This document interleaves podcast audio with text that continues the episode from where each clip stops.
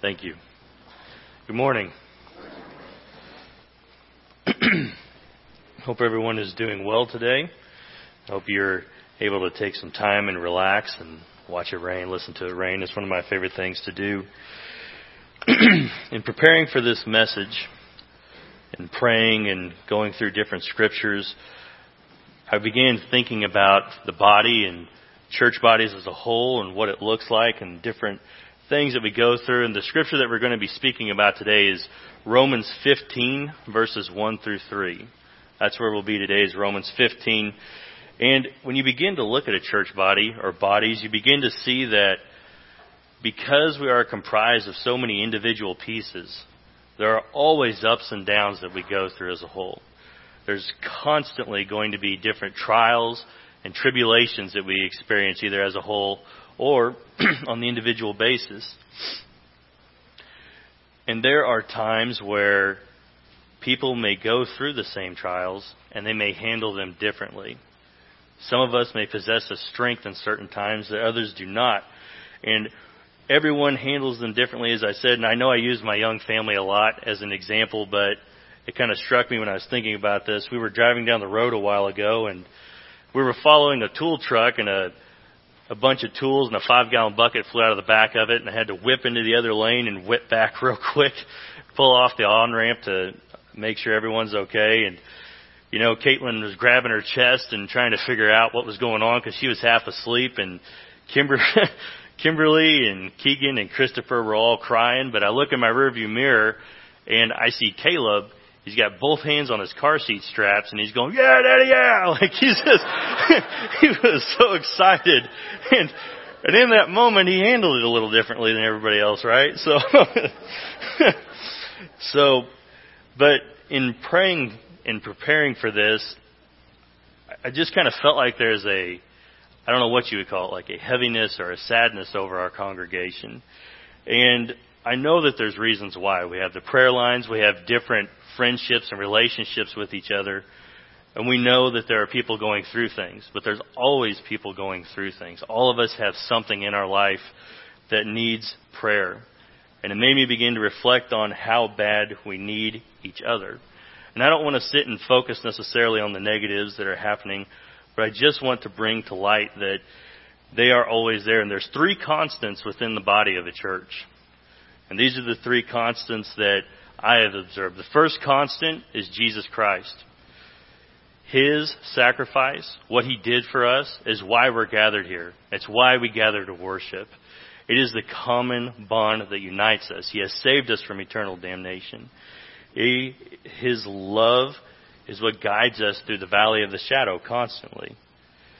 The second thing that's always constant within the body of a church, it appears, is different pains and trials and tribulations.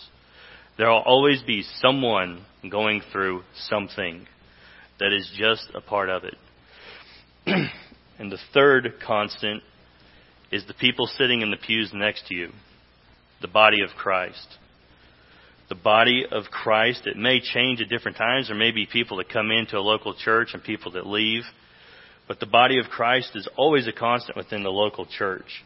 And it involves much more than communing with each other, and obviously we are to pray for each other and with each other, but there's an aspect of it where we come beside each other and we bear each other's weaknesses. We bear the pain that each other's going through. We walk with each other.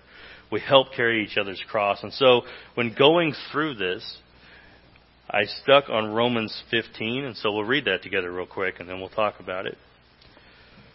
Romans 15, We'll read verses 1 through 3. Self denial on behalf of others. Now we who are strong ought to bear the weaknesses of those without strength, and not just please ourselves. Each of us is to please his neighbor for his good, to his edification. For even Christ did not please himself, but as it was written, the reproaches of those who reproached you fell on me. We who are strong ought to bear the weaknesses of those without strength. So the first thing that you see is strength and weakness being talked about. And when you first hear those words, there are some things that come to mind, right? Well, the first thing is that those words are polar opposites of each other strength and weakness. But the second thing that gets brought to mind is usually the fact that they are physical attributes, right? A person who is weak can obviously not do some of the things that a person who is strong can. And a person who is physically weak is usually that way because of something outside of himself a birth defect, a car wreck, a health problem. Who knows, right? There's always a reason. But what the Apostle Paul is getting at here is a spiritual weakness. There are times where there are those of us that possess a spiritual strength in the moment that others don't. And it is on us to come beside each other and help each other through those trying times, to bear the pain with each other. And the Apostle Paul talks about bearing these times with each other in several different places throughout the New Testament, right? In Galatians 6 2, he states that we are to bear one another's burdens, thereby fulfilling the law of Christ. And in 1 Thessalonians 5 14 through 18, he states that we urge you, brothers and sisters, admonish the unruly Encourage the faint hearted. Help the weak. Be patient with everyone. See that no one repays another evil for evil, but always seek what is good for one another and for all people. Rejoice always. Pray without ceasing. In everything give thanks. For this is the will of God for you in Christ Jesus. Encourage the faint hearted. Help the weak. Be patient with everyone. And pray without ceasing. These are the instructions that he gives to the church in Thessalonica. And this is what we talked about last time, right?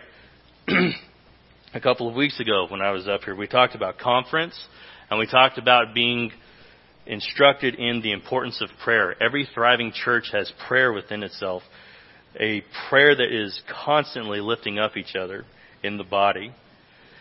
And think about the times that the church in Thessalonica was going through, right? They were going through persecution, beatings, loss of property. They were going through times that we can only imagine, and yet they were still instructed to bear each other's burdens. And in 2 Timothy 2 3, the Apostle Paul states again, Suffer hardship with me as a good soldier in Christ Jesus. Now think about what he's saying there. First off, he's saying, Suffer this hardship with me. Go through this trying time with me. Be with me. But the imagery he's using is the imagery of a soldier now think about what a soldier was in those times, right? A Roman centurion. Now, how did Roman centurions go to war? They weren't like a Norwegian berserker where they would just get into a fit of rage and head off into battle and try to handle everything on themselves and destroy as much as they could. A Roman centurion stood side by side with his comrades with shields up and in unison slowly marched forward side by side into battle, of one mind and of one goal. The purpose of the unit was to protect the individual. And that is the image he is using when he is calling on them to suffer with him. And so when you think about these different aspects, you, you start to wonder, well, what does this look like if this is applied, right? If those who are spiritually strong in this moment come with those who are struggling in weakness. And I think that to, to understand that, we need to look at a bodily level as a church body and an individual level as well, right? So, individually, when we come beside each other, it's very easy at times to come beside each other when there is a physical or a financial need. Those are very easily recognized, and those are very quickly fixed at times, right? And there's nothing wrong with helping each other in that way. But there are also spiritual needs, right? there are times where we need our brothers to be with us. Hey, brother, I'm struggling in my marriage. Hey, brother, I'm not having patience with my kids. Hey, brother, I'm scared to death. I had blood work on Friday and I have to go into the doctor on Monday to figure out what it's about. Now, in the physical realm, we see someone, they may have a tree down on their place, and we say, hey, you know, there's going to be 10 of us show up at 7 o'clock. We're going to help you cut it, split it, and stack it. All right, please come. or maybe we're moving, and we say, hey, you know, after men's prayer breakfast, a group of us are going to come over to your house, and we're going to help you load your trailer. But what if we took that same desire to serve our brother and we took it into the spiritual realm?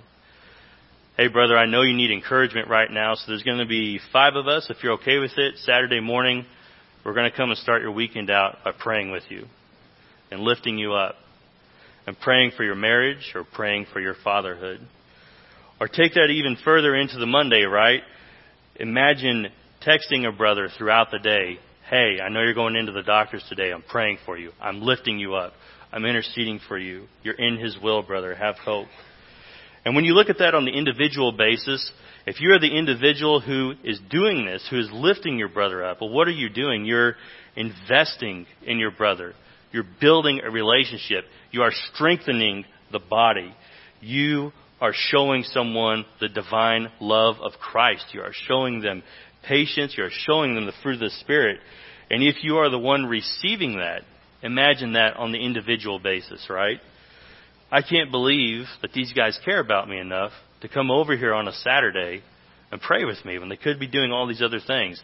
I can't believe that I'm getting ready to go into the doctor and on the way to work, he was thinking of me and praying for me. You know, my doctor's appointment's at 1 and between 12 and 12:30, I got five text messages from people telling me they were praying for me in that moment. That was incredible. And and then take that and look at what a body looks like.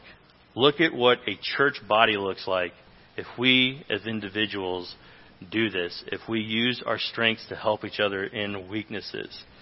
It begins to look like a church in Acts, doesn't it?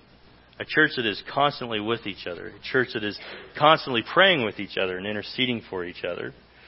And I hope that that is what we take with us. There are moments where those of us have strength where others are weak. And if we come beside each other and we bear each other's burdens with them, we will help each other through the trying times. And it may be reversed one day as well, when those of us who are strong in this moment are weak, and those that were weak are now lifted up, and they continue to help us.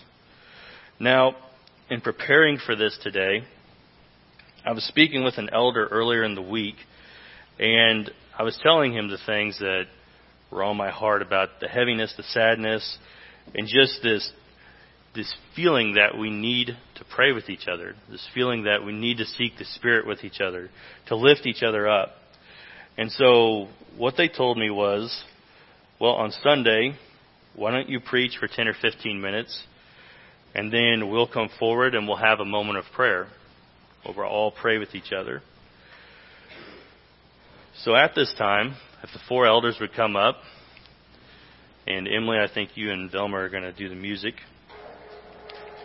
Take this time to to pray, to lift a brother or a sister up if they're on your heart, to come and pray with an elder, or even to pray for an elder if you feel like it.